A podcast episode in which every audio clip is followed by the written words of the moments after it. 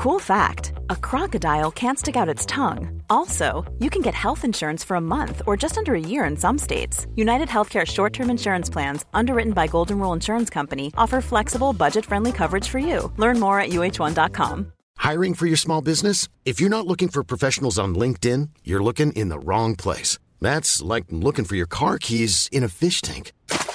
LinkedIn helps you hire professionals you can't find anywhere else, even those who aren't actively searching for a new job but might be open to the perfect role. In a given month, over 70% of LinkedIn users don't even visit other leading job sites. So start looking in the right place. With LinkedIn, you can hire professionals like a professional. Post your free job on linkedin.com slash people today. Ryan Reynolds here from Mint Mobile. With the price of just about everything going up during inflation, we thought we'd bring our prices down. So to help us, we brought in a reverse auctioneer, which is apparently a thing. Mint Mobile unlimited premium wireless. Ready to get 30, 30, bit to get 30, bit to get 20, 20, 20, bit to get 20, 20, bit to get 15, 15, 15, 15 just 15 bucks a month. So, Give it a try at mintmobile.com slash switch. $45 upfront for three months plus taxes and fees. Promo rate for new customers for limited time. Unlimited more than 40 gigabytes per month. Slows. Full terms at mintmobile.com. Os algoritmos para criação de cor de pele negra são, são baseados nos algoritmos de criação de cor de pele branca. Ou seja, a cor de pele branca ela é o ponto de partida para a criação da cor de pele negra, o que é totalmente enviesado, certo? Em relação ao realismo, a percepção das pessoas sobre o realismo desses personagens, eles foram considerados muito menos realistas do que os personagens de cor de pele branca. Você está ouvindo Código do Caos. No episódio anterior, a gente falou do estranho fenômeno de humanos que ganham dinheiro se passando por personagens não jogáveis de videogame, ou seja, praticamente robôs, em lives no TikTok. Agora, a gente vai falar do exato oposto. NPCs e personagens virtuais que se tornam cada vez mais humanos aos nossos olhos e interações, em games e em ambientes digitais. E com os avanços da inteligência artificial nos últimos anos, o grau de humanidade contido em personagens tridimensionais se torna cada vez maior. Só que por trás desses algoritmos ainda existem vieses que contribuem para perpetuar estereótipos e preconceitos de gênero e raça. Um especialista nesse assunto é o cientista da computação e pesquisador Vitor Flávio de Andrade Araújo. O Vitor estuda a percepção humana sobre humanos virtuais, em seu doutorado na Pontifícia Universidade Católica do Rio Grande do Sul, com sanduíche na Universidade de Sorbonne, em Paris. E apresentou na SIGGRAPH Asia 2022, maior evento de computação gráfica do mundo, um estudo sobre como pessoas identificam gênero de personagens digitais. Poucos minutos após uma apresentação dos artistas por trás do espantoso Avatar 2. E quando o Vitor fala sobre um tal de vale, ele não quer dizer o vale dos homossexuais, mas sim o vale da estranheza, um conceito dos anos 70 que originalmente era usado na robótica, mas que passou a ser aplicado em computação gráfica em geral. O tal vale da estranheza, ou Uncanny Valley em inglês, é aquele tipo de representação humana que, embora pareça realista, falha em reproduzir fielmente comportamentos humanos, por falta de tecnologia ou por uma animação mais convincente. Tipo boa parte dos jogos da geração PlayStation 3 e Xbox 360, como aquela tech demo do jogo Heavy Rain ou aqueles robôs que viram memes na internet por causa de suas expressões faciais bizarras. E boa parte do trabalho do Vitor é baseado no conceito do Vale da Estranheza. Então, já fica com isso em mente quando ele falar do tal vale. Será que dá para sentir empatia por personagens digitais? Quais são e onde estão os vieses de raça e gênero nos personagens de jogos, aplicativos e mundos virtuais? E qual o atual estado da arte da indústria de games no que diz respeito à criação de humanos virtuais? Eu sou Henrique Sampaio e isso tudo eu converso agora com o pesquisador Vitor Araújo no Código do Caos.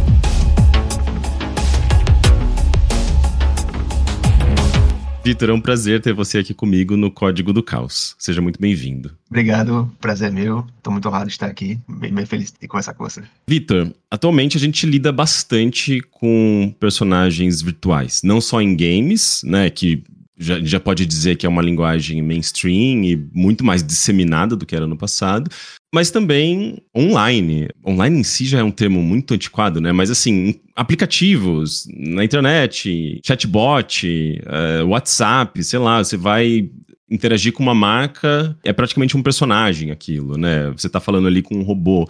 A gente lida com personagens virtuais em muitas situações diferentes. A gente consegue sentir empatia por um boneco virtual, por um personagem virtual?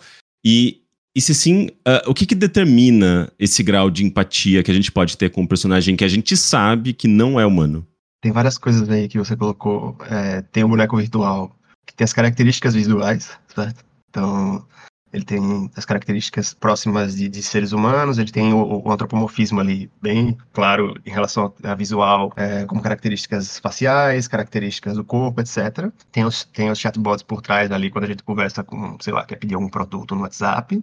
É, mas em todos os casos depende do que é proposto, na verdade, tá? Então, sei lá, se a gente pensar em, em apenas no visual, trazendo para a parte do irrealismo, o realismo que eu digo é cartunesco, por exemplo, é, a gente vai depender de alguns, de alguns pontos como expressões, exageros, né? Então, sei lá, personagens da Disney precisa ter, ser muito expressivos, com os olhos gigantes, por exemplo. É, mas quando a gente fala em muito realista, a gente precisa de, algumas, de algumas outras coisas, por exemplo, o nível comportamental humano. Então, ele precisa ter um nível comportamental que ele pareça ser um humano mesmo, ele, ele precisa ter as emoções próximas de seres humanos, ele precisa se comportar como um ser humano. E aí tem outra coisa também, que aí junta tudo isso, ou pode tirar é, a parte visual, e pode só contar com o chatbot, que é a depender de ação e reação e, e interação com, com, aquele, com aquele ser artificial ali, tá?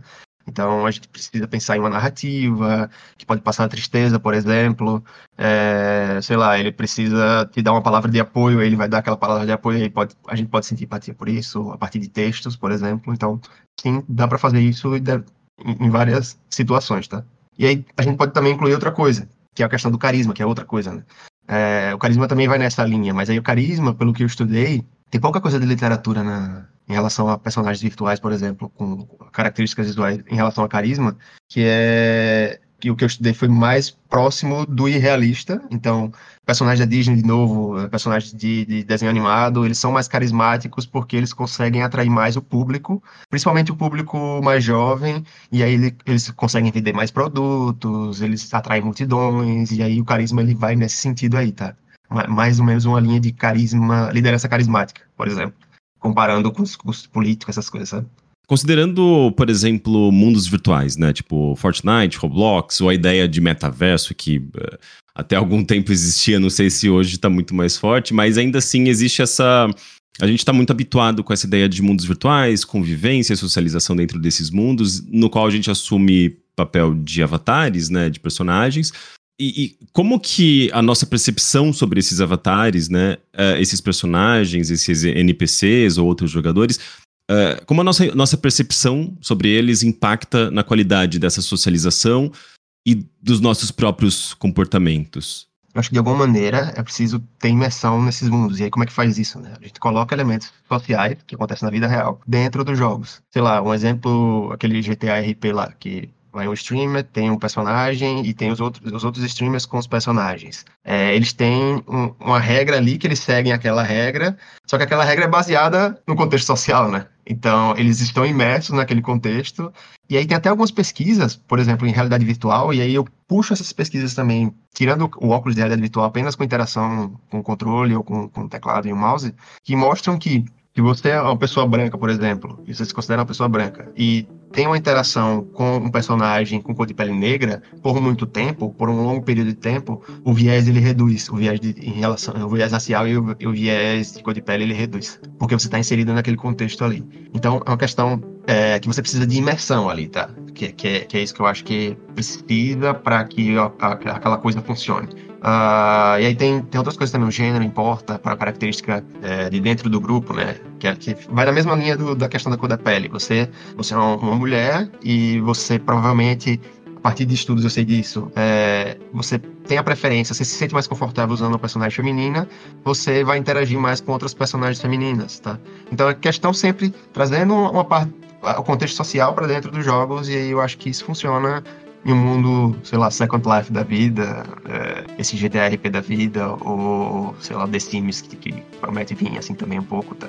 E você mencionou a imersão. Como você define imersão? O que, que seria exatamente isso? Eu acho o seguinte, é, tem, tem dois pontos aí, tá? Eu acho que se você tiver mais características sociais envolvidas, que não for uma coisa de exagero, sei lá, que não, você sabe que não vai acontecer, que aí se, se tiver alguma coisa exagerada naquele contexto, você vai chegar no, no NPC e chutar o NPC de qualquer maneira. Você precisa ter, voltando para aquele ponto, a empatia pelo personagem ali. E a empatia pelo personagem ali depende desses contextos de características humanas que estão envolvendo aquele personagem, tá? E é, e é isso que eu tô falando. Para você se sentir imersivo ali, você precisa colocar os contextos sociais muito para dentro do, do, do jo dos jogos, contexto humano para o personagem virtual e etc, entendeu? E aí tem dois pontos também, né? O NPC é uma coisa e o, o avatar que tem outro, um outro streamer lá, naquele exemplo do, do, do GTA, é outra coisa, tá? Tem, tem, tem dois pontos diferentes aí. É claro que é mais difícil você chegar num NPC da vida que você sabe já que é o NPC ali, que aí precisa de muito realismo para você. Será que é um NPC ou será que é um, um, um outro jogador? Para você se comportar de maneira igual com relação a um avatar que tem um jogador por trás. Né?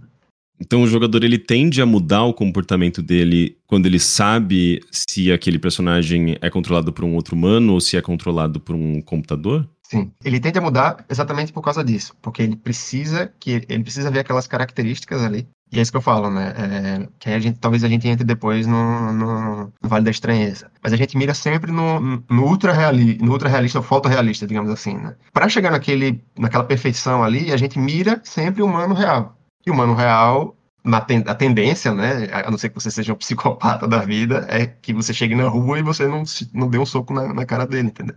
Sim, mas num ambiente virtual, os jogadores eles tendem a se sentir num espaço seguro para eles explorarem coisas e ações que eles não fariam no mundo real. E daí entra uma questão de moralidade até, né? Exatamente, exatamente. E aquele personagem NPC, é, não sei, vamos chutar aqui, vamos colocar o exagero, tá? É, se tiver uma realidade, uma inteligência artificial que passa com que você duvide que aquele ali é um ser humano por trás ou não, a moralidade dela vai ser diferente, entendeu? A moralidade, eu digo, a ação daquele, daquele usuário com relação àquele personagem, vai ser diferente. Será que a gente consegue realmente perceber que aquilo ali é uma pessoa por trás ou não é uma pessoa por trás? E aí vem essas questões de inteligência artificial de hoje em dia que talvez a gente consiga no futuro é, não distinguir se é real ou se não é real. E vai muito no caminho do que o Vale da Estrela propôs no, no início de tudo. Né? Uhum. Então, se a gente tiver, digamos, num jogo, um MMO, por exemplo, ou mesmo esses jogos de realidade do GTA, como chama? RP? RP. É, RP.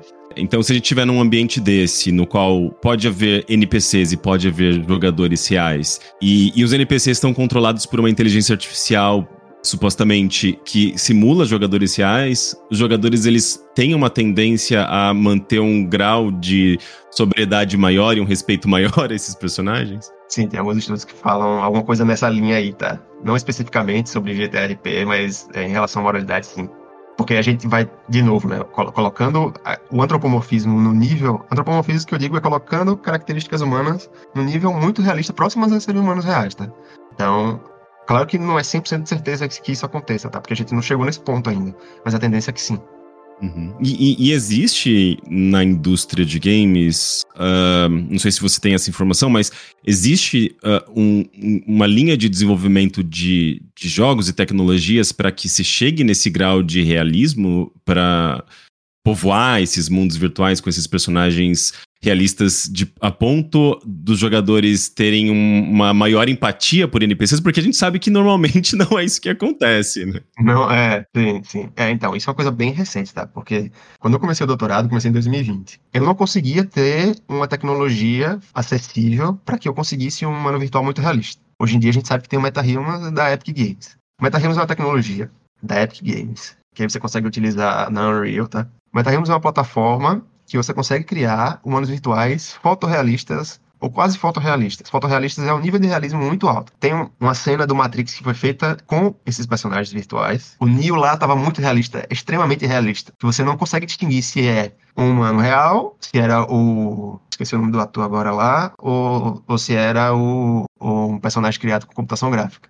E era o personagem criado com computação gráfica. É, e essa tecnologia, hoje em dia, ela é muito acessível. Você consegue utilizar um personagem, você consegue criar, sei lá, o Rick lá, com algumas fotos, você consegue recriar o Rick em 3D, muito realista. Muito, muito realista. Então, no início do doutorado, eu não conseguia ter isso. Quando, isso, quando eles lançaram isso, claro que bombou tudo, né? É, estado da arte, digamos assim, do, de, de, de, de humanos virtuais, em termos de realismo. Tanto é que tem até artigos falando exatamente sobre isso, que esses humanos virtuais do, do eles já passaram do vale, muito, passaram muito do vale da estranheza.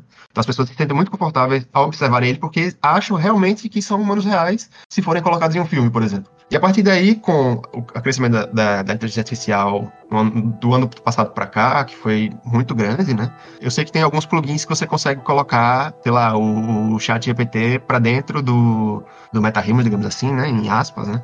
É, e aí ele consegue perceber algumas coisas em fotos, por exemplo, ou vai nessa linha, tá? É muito inicial ainda, meio que beta, mas que vai nessa linha. Isso para Unreal. Para Unity, eles estão com um beta agora que eles pretendem fazer o seguinte: você quer um personagem, é, um adulto virtual dando cambalhota, para você fazer isso em animação é muito complexo, né? O animador ele precisa de, alguns keyframes ali para fazer o personagem dar um giro no ar. Se você digitar lá, meio que no chat, no, no chat GPT da vida, quero uma animação tal, o humano virtual ele vai dar aquela, ele vai ter aquela animação quer um, um discurso para, sei lá, político. Ele vai lá e mexe a, a, boca, as expressões. Vai nessa linha, entendeu? Tá muito no início ainda, mas é um início que. É isso que eu tô falando. 2021 não, não tinha nenhum personagem humano virtual. Hoje já tem um humano virtual que já, já tá nessa linha, entendeu? E essa tecnologia de criação de personagens realistas que você usa IA para fazer animação, para dar voz a esses personagens, ela já está disponível nas, nas engines atualmente? Tipo, eu, se eu for um game dev e baixar ali a Unreal Engine, eu consigo usar essa ferramenta? Uh, eu não sei para voz, que eu nunca testei com voz, eu testei com animação facial. Animação facial tá. Você precisa ter. Não testei se tem para Android, tá? Mas o que foi que eu fiz em uma das minhas pesquisas? Eu criei o personagem, Ultimamente eu tenho trabalhado, tá, vamos voltar pro início. Ultimamente eu tenho trabalhado mais com viés de gênero, tá? É, e aí eu criei um personagem com, com características femininas e masculinas, tá? Com, entre, entre as duas características. E para criar a emoção desse personagem, o que foi que eu fiz? Eu gravei a tela com o iPhone de, de, um vídeo de ator real e atriz e uma atriz real, um vídeo de um ator real, os dois diferentes, tá? O iPhone apontando para a tela do computador, para a tela do vídeo. Gravei todas essas emoções em tempo real, consegui transmitir para o MetaHuman, para o personagem que eu criei, e ele conseguiu reproduzir aquelas, aquela, aquelas expressões faciais, aquelas emoções faciais do, dos atores reais, tá? E aí eu gravo a animação e eu tenho aquela animação para quando eu quiser usar para sempre. Aí eu criei uns outros personagens depois e, e essas animações que eu, que eu gravei, eu posso dropar ali, colocar no, no, os personagens e funciona da mesma maneira, entendeu? É, então a gente já chegou num ponto em que uh, a gente não precisa necessariamente de um de um artista para criar o personagem e de um animador para animar esse personagem, né? É, uma coisa bem é uma coisa bem assustadora assim, na verdade, e, e pro meu doutorado eu fico muito feliz que tenha, né? Mas eu sei que pra, pra galera da indústria talvez não seja tão, tão legal assim, tá? No início, lá para o mestrado, eu trabalhava com é, eu trabalhava com percepção de humanos virtuais gerais. Gerais eu digo diversos jogos, filmes, aí para avaliar através da teoria do, do Vale da Estranheza. Né? Para quem não sabe, a teoria do Vale da Estranheza é o seguinte: quanto mais realista, quanto mais próximo de um ser humano é aquele humano, aquele ser artificial, né? Porque vai de robôs até, até personagens virtuais. É, quanto mais realista ele for, mais próximo do ser humano real ele for, mais características humanas ele, ele tiver, maiores as chances da pessoa que está assistindo, interagindo com ele, se sentir desconfortável. Por quê? É, isso é uma questão de identificação, tá? Eu sou humano, eu vou interagir com o que eu acho que deve ser o normal para mim, que é um outro ser humano, entendeu?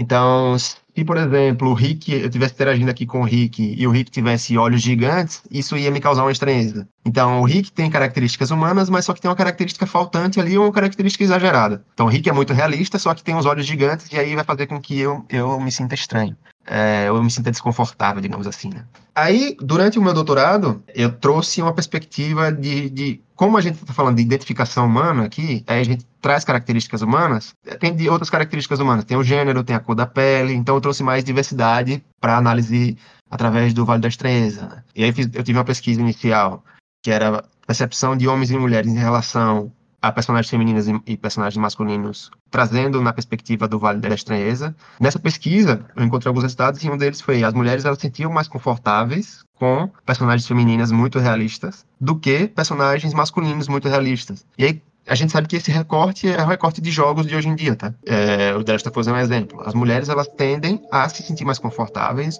usando personagens realistas de jogos, por exemplo. Isso tem alguma razão? Tem alguns pontos aí, tá? É, por exemplo, tá trazendo de novo aquela questão de empatia e de interação. A interação, ela faz com que a gente se sinta mais imerso naquilo que a gente conversou no início, né? Comparando jogos e comparando filmes, por exemplo, tá? Você precisa ter um realismo maior para que você se sinta imerso e você se sinta confortável jogando com aquele personagem ali. Então, só nesse recorte aqui, a gente sabe que tendo essa característica de identificação, trazendo conforto, identificação, gênero, e tendo essa imersão, né? Então é como se fosse uma vida real ali, tá? E tem pesquisas da psicologia que falam que mulheres se sentem mais, mais confortáveis em conversar com outras mulheres. Então vai nessa linha aí, entendeu? Hum, mas o fato do, do personagem ser mais realista faz com que a, a, a, mulher se sinta mais confortável? Aqui eu acho que você mencionou isso. Isso que eu achei curioso. Tipo, se for um personagem cartunesco, por exemplo. O cartunesco foi similar, é, eu fiz essa comparação também, foi similar entre homens e mulheres. Então, porque o, cartunesco é, é, um outro exemplo que vai naquela linha do carisma que eu falei, né? Só de ser cartunesco, ele já faz com que automaticamente você se sinta confortável com ele. E aí eleva o nível de conforto, né? Então, os cartunescos, eles são, eles, eles tendem a passar, a transmitir mais conforto para o telespectador ou para quem interage, interaja com eles do que o personagem realista. Então, é um, digamos, é um outro nível de, de, de, comparação aqui, tá? Claro que a gente coloca tudo no mesmo, na mesma pesquisa, porque a gente precisa avaliar com a perspectiva do, do Vale da Estranheza ali, porque tem, assim, Hoje em dia, para você é, estudar o Vale da Estranheza, tem alguns estudos que dizem o seguinte: que você precisa ter três níveis de realismo no mínimo. E é por isso que a gente precisa ter os personagens cartunescos e realistas que a gente fala, os personagens moderadamente realistas, que são aqueles que estão próximo do vale ou dentro do vale, e os personagens muito realistas. Mas só que aí a gente sempre faz essa comparação, né? Claramente, os, os moderadamente realistas, eles são menos passam menos conforto do que os, os realistas e do que os irrealistas. Mas os realistas eles passam mais, tendem a passar mais conforto do que os, os realistas, porque eles elevam o nível de conforto tanto para mulheres quanto para homens, quanto para qualquer, qualquer gênero, entendeu? E aí tem até uma outra pesquisa aqui, que foi aprovada recente minha, eu faço a comparação seguinte. Eu trago essa, essa perspectiva do Vale da Estranheza também. Da mesma maneira que eu fiz personagens femininos, personagens masculinos, eu separei personagens com cor de pele branca e personagens com cor de pele negra. E aí a minha hipótese no início é que foi até um, um pesquisador de Yale que levantou que ele diz o seguinte: os algoritmos para criação de cor de pele negra são, são baseados nos algoritmos de criação de cor de pele branca. Ou seja, a cor de pele branca ela é o ponto de partida para a criação de cor de pele negra, que é totalmente enviesado, certo? Mas o que seria o, o que seria o algoritmo de criação de cor de pele exatamente? É em relação à iluminação da, da, da pele, como aquela pele vai, vai, vai, vai entrar ali naquele, naquele tipo de, de cenário, etc, entendeu? Como ela vai ficar na, naquele tipo de iluminação ali, etc. Reflectância também, entre outras coisas, né? Como ela vai, vai chegar luz nela, como é que vai refletir, etc. Então é o seguinte, ele faz com que, na minha hipótese, faz com que os personagens cor de pele negra, eles já caiam um nível de realismo, certo? Só que a dúvida era, será que eles vão cair um nível de realismo para que o psicologicamente, né, na, na percepção das pessoas, é, eles fiquem tão irrealistas que eles aumentem o nível de conforto, porque, como eu falei, o, o, personagens irrealistas, eles tendem a aumentar o conforto. Ou será que eles caíam no vale, né? Essa, essa era a dúvida. Só que, em relação ao realismo, a percepção das pessoas sobre o realismo desses personagens, eles foram considerados muito menos realistas do que os personagens de cor de pele branca. Ou seja, a, a minha hipótese estava certa, né? Claro que precisa de mais estudos para isso aí, porque é uma discussão inicial ainda, ainda, ainda tá bem no início. A sua hipótese de que, de que uh, isso faz com que esses personagens caiam no Vale da Estranheza, é isso a sua hipótese? Não, é porque é compara assim. Como eu uso o gráfico 2D para representar o Vale da Estranheza, então é o eixo Y, ele é a percepção de conforto que a pessoa sente, certo? E o eixo X é a distribuição dos seres artificiais do menos realista até o mais realista, certo? Que é a percepção de realismo das pessoas. Então, é sempre percepção de realismo das pessoas sobre o sentimento de, de, de conforto ou desconforto das pessoas, certo? É, a hipótese, eu tinha duas hipóteses. A hipótese, primeiro, esquecendo essa característica de Vale das Três, era a hipótese do realismo. A minha hipótese era que com base nisso, nessa discussão, é, as pessoas elas perceberiam menos realismo nos personagens com cor de pele negra, exatamente por causa disso, por causa desse, desse tipo de, de viés algorítmico, tá? E o conforto que eu não saberia dizer se a, a minha hipótese inicial era que como esses personagens eles eram considerados não realistas, né? O realismo ele seria muito baixo e aí eles nem entrariam no vale, eles, eles ficariam na categoria do irrealista. Ficando na categoria de realista, a minha hipótese era que o conforto seria o conforto percebido seria alto em relação a todos eles, tá? E foi o que aconteceu. Não tinha vale, digamos assim. É, era um nível de realismo baixo e um nível de conforto muito alto. Eles viravam personagens de desenho, praticamente. De desenho, exato, exato. Então existe um viés algoritmo que você mencionou que é basicamente o mesmo tipo de viés que existe, por exemplo, sobre filmes de filmes fotográficos, né? Nos anos 70, se eu não me engano, o, uh, os filmes fotográficos eles, eles eram, digamos, ajustados e pensados para tirar foto de pessoas brancas. Tanto é que daí, se pessoas uh, pretas uh, fossem fotografadas por, pelos mesmos filmes ali da Fuji, por exemplo, a iluminação não seria adequada, né? Porque a pessoa que projetou esse filme, ela estava pensando em tons de pele branco o que é um viés também, né? Enfim, aquela é uma questão que vem sendo debatida há muito tempo, né? Então, quando a gente fala de renderização de personagens para jogos, isso também acontece. Acontece. É, é, é generaliza generalização para todos os humanos virtuais e toda a é, criação de cor de pele, tá? Então, é, é uma generalização mesmo. Como eu falei, essa tecnologia no MetaHumans é estado da arte, mas daqui a pouco tá em jogos aí. E aí, será que vai continuar esses vieses? Tem, tem essa questão aí, né? Porque a gente tem que lembrar o seguinte: é, a gente, da criação de jogos, é, entretenimento no geral, a gente tem que lembrar que a gente faz os produtos para pessoas, e pessoas elas, são, elas têm as suas diversidades, né? Então a gente precisa pensar em todas as diversidades para expandir a cultura e, e, e, desconstruir essa cultura que, que é enviesada, totalmente, totalmente enviesada, né?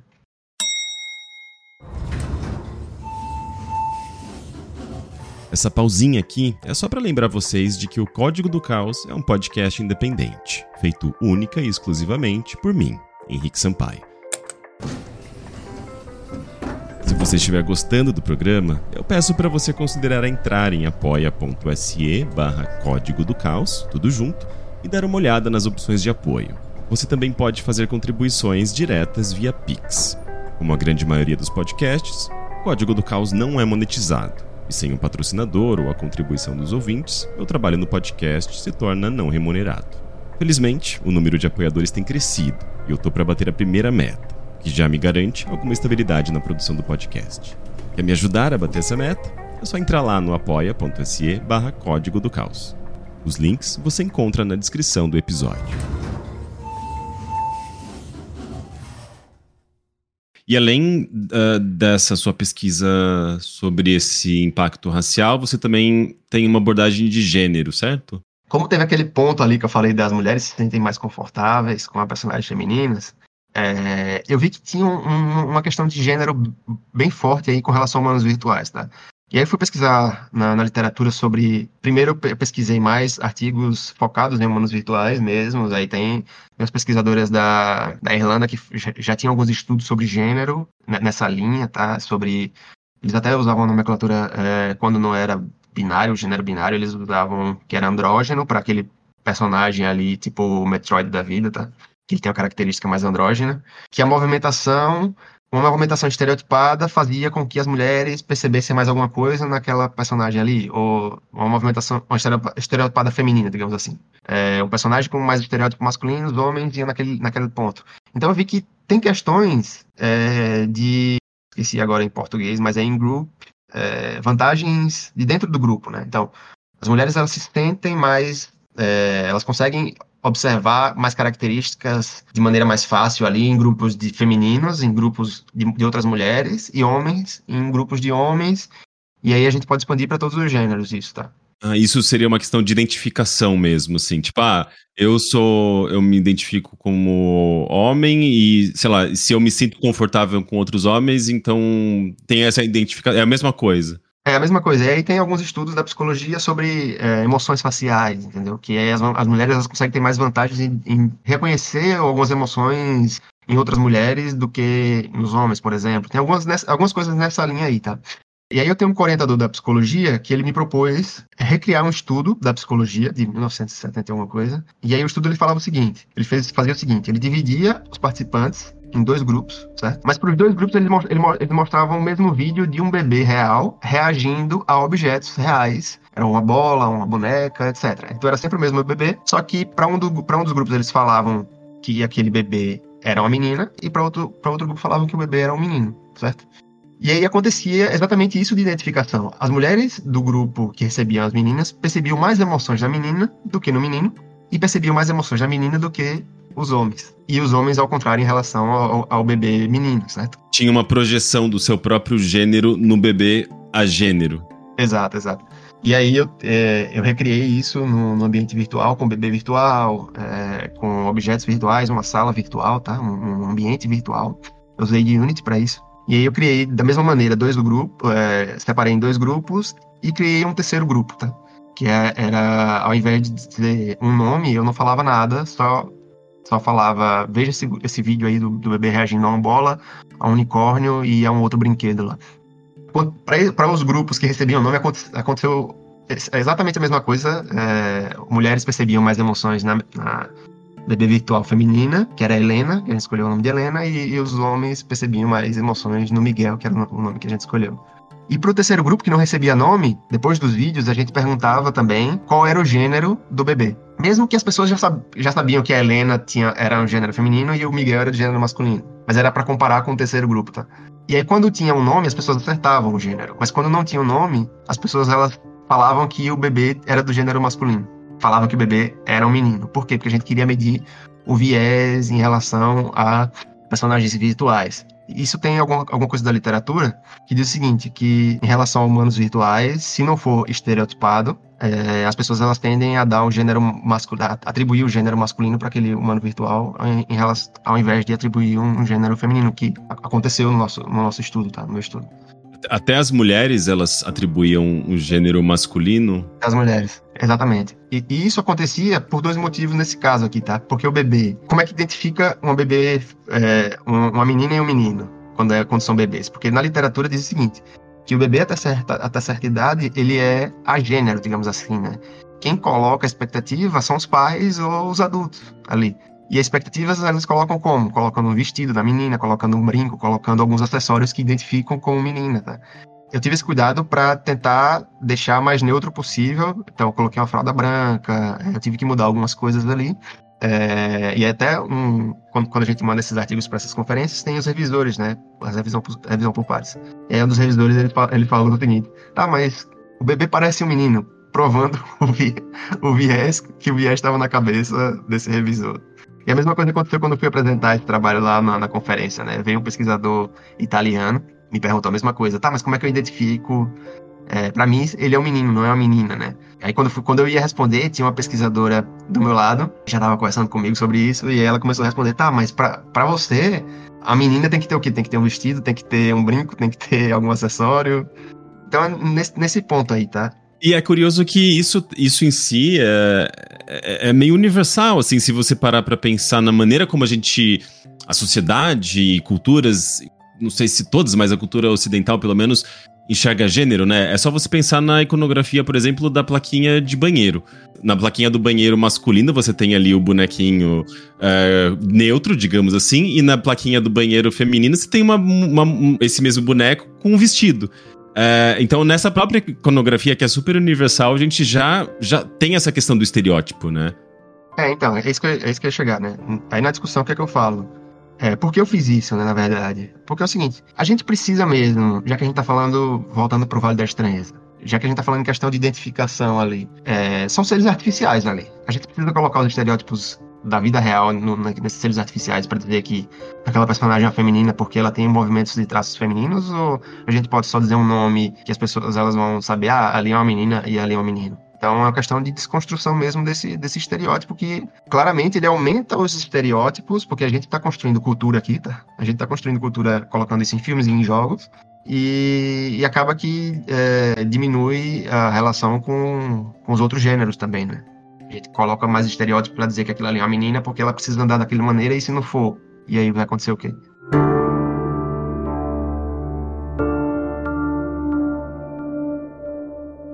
Sim. Então, uh, uh, com esse seu trabalho de, da, da, percepção humana, trazendo contextos culturais e sociais sobre personagens virtuais em jogos e, e, outras coisas, o que a gente consegue entender é que existe um reforço, né? Tanto pro, pro bem quanto pro mal, assim. Então, se você coloca uh, estereótipos de gênero ou raciais dentro de um jogo, você vai estar tá, ajudando a espalhar essa noção deturpada que a gente tem sobre essas questões. E da mesma forma, se você desconstrói essas coisas e a partir do conhecimento mesmo, né? Você falou dessa questão do viés algorítmico, né? Então, a partir do momento que a gente entende que isso é um viés e começa a construir um algoritmo para construir um, uma construir personagens pretos que reflitam melhor a realidade, ou no caso, né, dessa questão de gênero, construir personagens femininas sem esses estereótipos, a gente vai estar tá contribuindo para mudar essa perspectiva na realidade,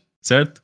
Exato, exato. É, é, é uma via de, de, mão dupla, né? Então você vai colocar aquilo ali para que você desconstrua essa percepção do mundo como a gente acha que deveria ser aqui fora, porque a gente segue alguns padrões sociais. Na verdade, a gente não deveria seguir alguns padrões sociais porque não fazem sentido, na verdade, né? Para mim, pelo menos. Essa é a opinião minha. Agora, a dificuldade é o seguinte, né? A gente está falando, nesse ponto do gênero, de um bebê virtual. A dificuldade agora, que eu estou tentando fazer, é trazer a mesma perspectiva para um adulto virtual, e aí por isso que eu estou usando o MetaHumans, para tentar ter um personagem humano virtual a gênero, porque eu preciso para recriar para o adulto virtual os experimentos similares, tá? Mas, dando um spoiler, eu tenho os resultados que são similares já, então é que eu não publiquei ainda, não dá para não dá falar muito. Entendi. Uh, então você está nesse, nessa pesquisa atual sua, você está tentando fazer essa análise de gênero que você fez com bebê, só que com, com adultos, né? Personagens adultos que você criou lá no MetaHumans. Isso. E a ideia agora é aumentar um pouquinho, ter essa mesma perspectiva de grupos de pessoas diferentes recebendo o mesmo é, humano virtual a gênero, ou não binário, fugindo do binarismo, digamos assim, tá? Dando essa definição pro, pro não binário. E também é, estereotipando pro, pro feminino e pro masculino. Então são três humanos virtuais. Agora. E considerando tudo isso que a gente conversou, né, essas questões uh, de vieses, Uh, qual que é a sua percepção sobre como a indústria de games atualmente está tratando esses personagens virtuais? Porque a gente viu, por exemplo, no Starfield, no começo ele pergunta se você se identifica como uh, ele dele, ela dela, ele dele. Ele, ele tenta evitar o binarismo de gênero ali.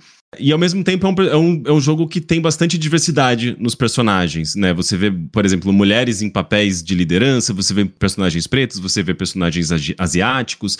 Claro que a indústria de games ela é muito mais, mais ampla do que Starfield ou Bethesda, etc. Mas parece que a gente tem visto cada vez mais em jogos AAA essa essa, essa preocupação de tratar personagens, NPCs, ou mesmo uh, no criador de personagem, ele evitar essa questão de começar já no homem branco, sabe? Parece que a indústria de games já começa a ter essa percepção.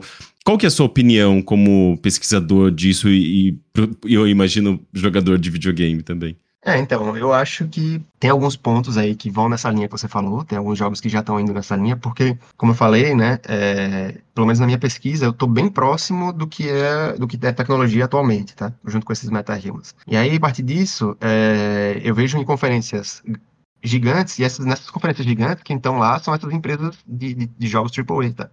Elas estão lá. Então tem uma conferência é, exclusivamente, que é um braço do SIGGRAPH, que SIGGRAPH é a maior conferência de computação gráfica, tem um braço para jogos. E aí estão essas empresas, estão a, a Riot, estão a Ubisoft, eles colocam artigos lá direto, tá? As grandes empresas, elas têm a, a parte de pesquisa em relação a mundos virtuais, tá? A Meta, eu sei que a Meta tem, eu sei que a Riot tem, eu já fiz entrevista nas duas, inclusive. É, eu sei que a Epic Games tem muito, eu sei que a Disney tem muito, e aí vai adiante, né? A Ubisoft eu sei que tem também, eu fui lá na, eu estava lá em Paris fazendo sanduíche, né, que é o período do, do doutorado.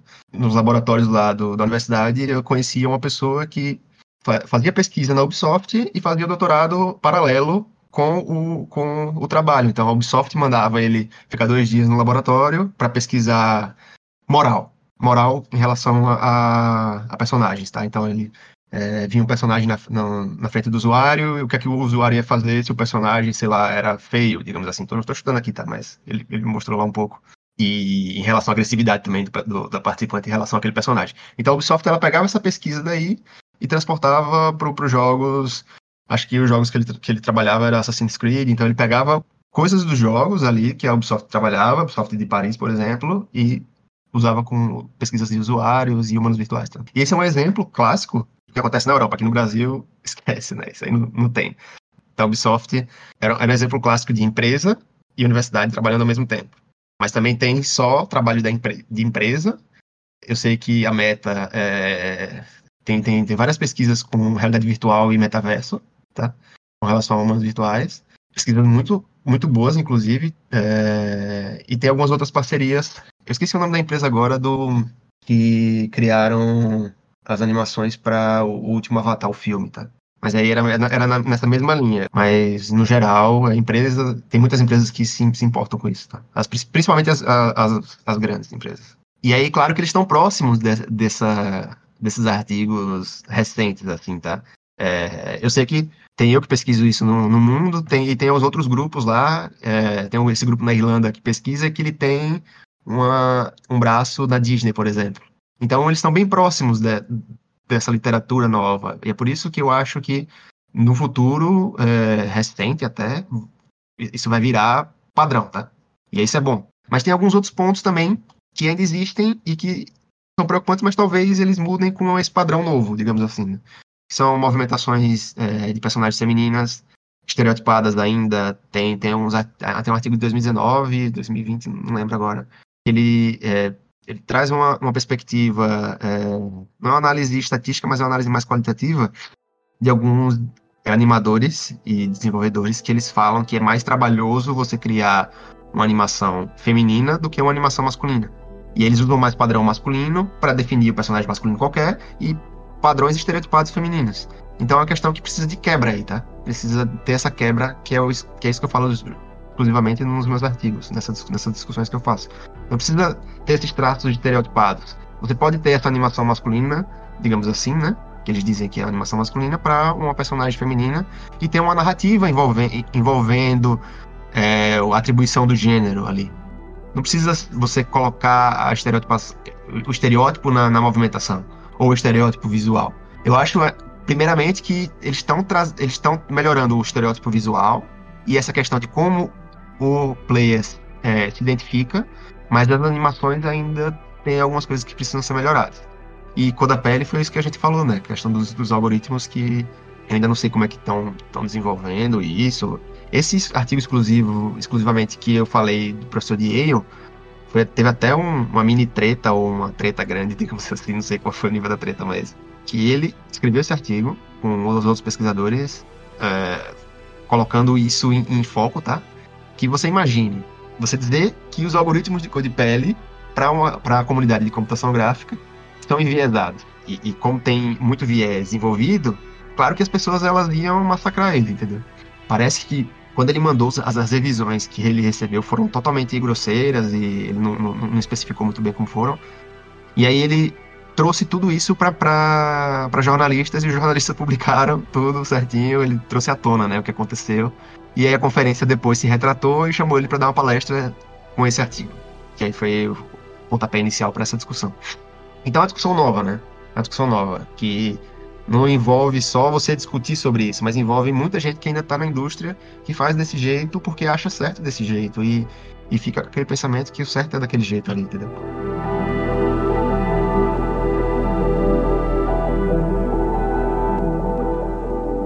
Posso fazer mais uma última pergunta? Na verdade, não sei nem se é uma pergunta especificamente, né? Eu tava refletindo aqui. Enfim, existe um consumo muito grande de games, né? De, de universos virtuais.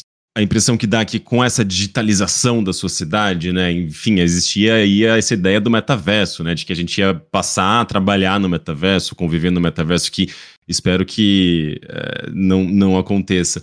Mas é, essa ideia de, de que a gente vai ter uma presença cada vez maior nesses ambientes virtuais, traz justamente essas preocupações sobre essas questões de vieses, né? Mas a partir do momento em que você tem um, uma consciência maior sobre a representação de personagens, né, nesses ambientes digitais, que é o que você está propondo a partir das suas pesquisas, juntamente com outros pesquisadores, e o que a gente tem visto, né, na indústria de games, né, em The Last of Us, por exemplo, justamente quebra de estereótipos, quebra dessas desses padrões de gênero, né?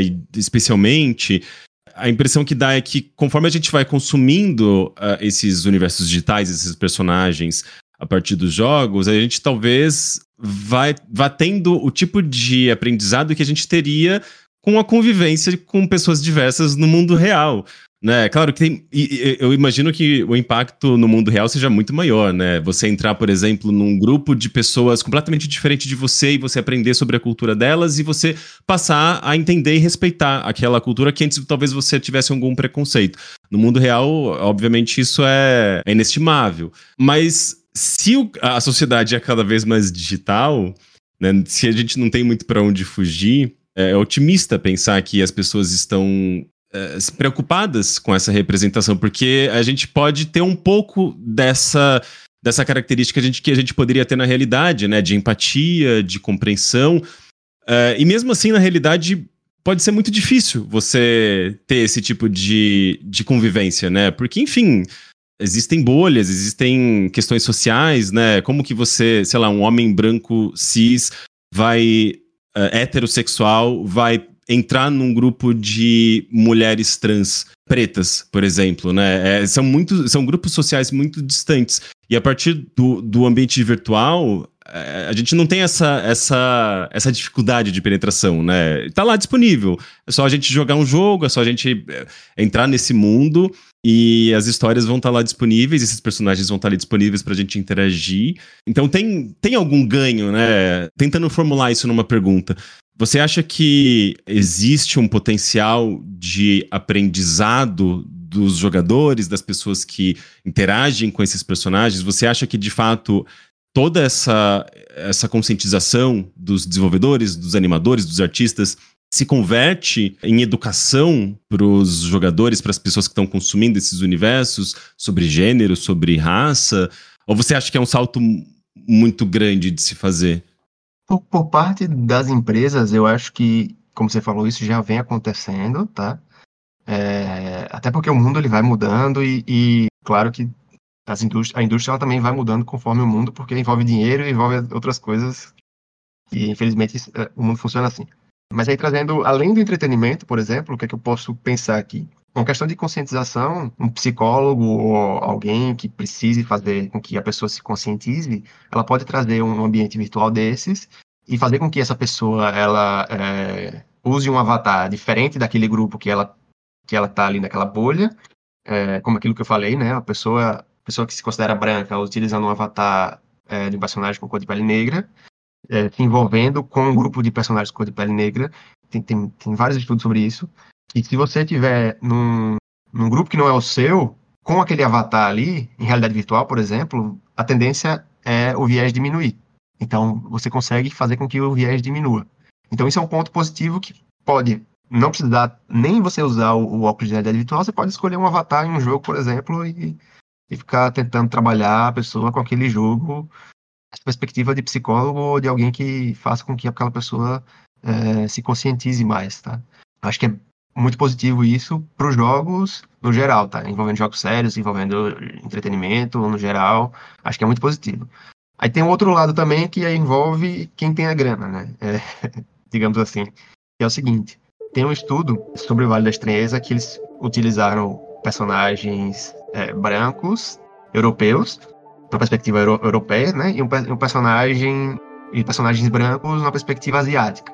E aí tinham dois grupos de participantes participantes brancos euro europeus e participantes asiáticos. Isso acho que foram, foram grupos de, de participantes da Coreia do Sul é, e do Japão, eu acho, tá? E eles fizeram o seguinte: é, fizeram com que cada grupo observasse esses dois personagens, tá? Esses dois grupos de personagens. E o grupo do, do, das pessoas asiáticas, elas se sentiam mais confortáveis com os dois grupos de personagens. Por que isso? Porque eles têm, eles consomem muito da cultura ocidental. E eles conseguiam se sentir confortáveis no mesmo nível dos em relação aos personagens asiáticos e os personagens brancos euro europeus, tá? Já o grupo de, de, participantes europeus, eles se sentiam mais confortáveis com o grupo de personagens europeus, porque eles não consomem muita cultura asiática. Então é o seguinte, quem dominar isso daí vai fazer com que o, aquele outro grupo ele se sinta confortável de, de, de, de, maneira similar com relação aos dois, os dois mundos, digamos assim, tá? Mas só que quem não for vai meio que é, subdividir os grupos e deixar um grupo em minoria. Então, como é que a gente resolve isso? Isso é uma questão de quem domina a indústria, né? Isso é, esse é um ponto. Eu não, aí eu, não, eu não, não, não tenho solução para isso, né? É uma questão quase que de um soft power, né? Um... Quem tem mais grana é que que vai fazer com que é, domine aquilo ali. Tá? É, tem essa, esse, é, é, essa questão da, da, da, exportação cultural, né? Sei lá, quando a gente pensa em filmes, já vem talvez a ideia de casinhas norte-americanas, sendo que, na verdade, filme estrangeiro pode ser de qualquer lugar do mundo, né? Mas a, a indústria do cinema é tão poderosa, tão forte, que a gente já imagina esse tipo de cenário, né? Um cenário americano. Muito legal, Vitor. Uh, eu acho que deu pra gente entender bastante aí seu trabalho, sua pesquisa. Você usa redes sociais? Você quer deixar uh, sua arroba para as pessoas poderem acompanhar uh, o que você tiver para divulgar, alguma coisa assim? Tá, é, no Twitter, não é mais Twitter, no X, né? É, é arroba Victor, tem um C, underline Flávio 12. E no, no Instagram é VF Victor Flávio. Tudo junto. Vitor, obrigado pela sua participação. E a gente fica por aqui. Até a próxima. Tchau, tchau. Eu sou Henrique Sampaio e Código do Caos é uma produção audiolog. Caso você esteja gostando do Código do Caos, eu posso pedir para você dar uma avaliação de 5 estrelas no seu tocador de podcast, compartilhar o episódio com os amigos e postar na sua timeline também ajuda demais para fazer com que o Código do Caos chegue a mais pessoas. Antes de encerrar, eu queria agradecer ao Wade Tazaka, o Hugo Crisóstomo e o Marcos Vinícius Augusto da Silva, patronos do Código do Caos, que ajudam a manter o podcast e a fazer com que esse conteúdo possa existir. Muito obrigado a todos vocês. Para se tornar um apoiador como eles, basta entrar em apoia.se barra Código do Caos e escolher o seu nível de contribuição. A partir de R$ reais, você já ajuda a manter a continuidade do Código do Caos. Por enquanto é isso. Até a próxima semana.